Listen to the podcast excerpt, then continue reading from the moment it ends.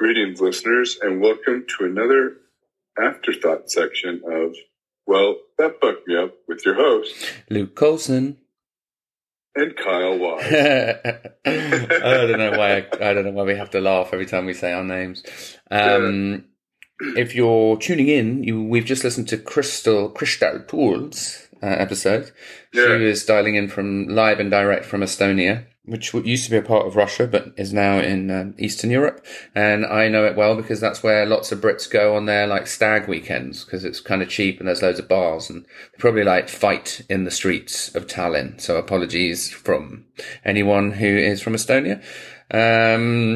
What an extraordinary story. We have never had anything like that, have we? No. And it's so funny because it kind of catches like the undercurrent of America right now. It really does. It really, really does. And it's like, it reminds me of everything wrong with the world. But yeah, at the same time, and this is not meant to be disrespectful, there was kind of a, not cult is the wrong word, but in the way that she was talking and the sort of the rejection from states to states. I know that was all social media, but you know, there's a couple of documentaries on Netflix right now about like some cults that are set up, and then, you know, the town that they're moving in around and don't want them there. And I appreciate all they're doing is selling educational books for children, but it started to feel like they were being rejected, like some sort of, you know, sex cult or something, which is just not what they were. You know, like it sounded like Pizzagate. Yeah. You know, something so benign, and then they're like, it's human trafficking. It is crazy. We're just selling educational books. We're not selling children to Russia.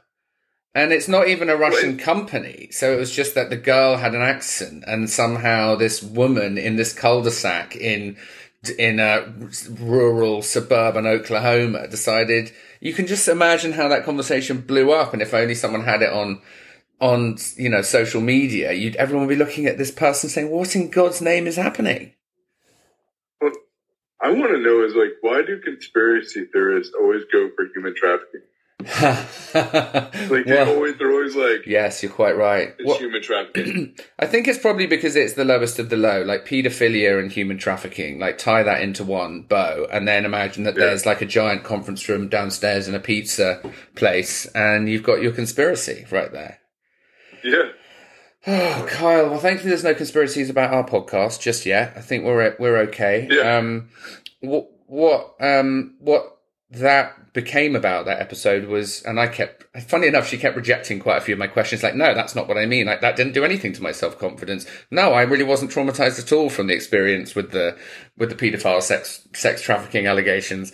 She was traumatized through overworking and becoming a workaholic and realizing that had taken over her whole life. And I think when you're in a job that has like commission on sales, and it's drive, and it's how many hours you can work, it's not healthy, especially in the world we live in today. It's not healthy. I don't know how people like do it with the commission. I mean, I guess you don't have a choice. Like, no, I guess you don't. 100% commission as a project. And anyone who's out there listening, please do email us if that's your thing, you know, and if you, I get that you thrive off it, but to me, it's terrifying.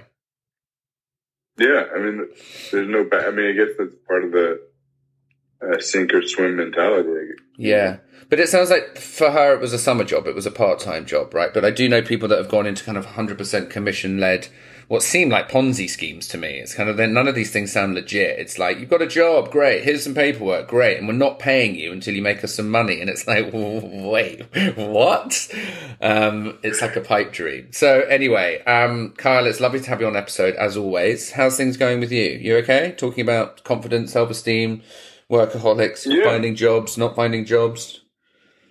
Yeah, I'm actually, might be having a new career renaissance. I love that.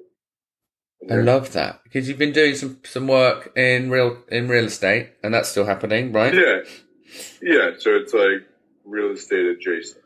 You could always go and see if there's any roles at Southwestern, whatever it's called. See if you can go sell some children. Can you imagine me rolling up, like, looking like Cape Fear with all my tattoos?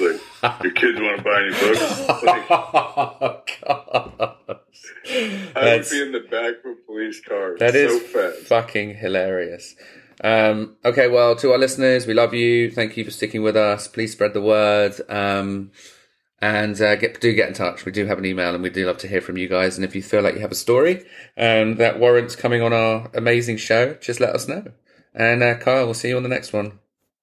Yeah, love you, man. Love you too, bro.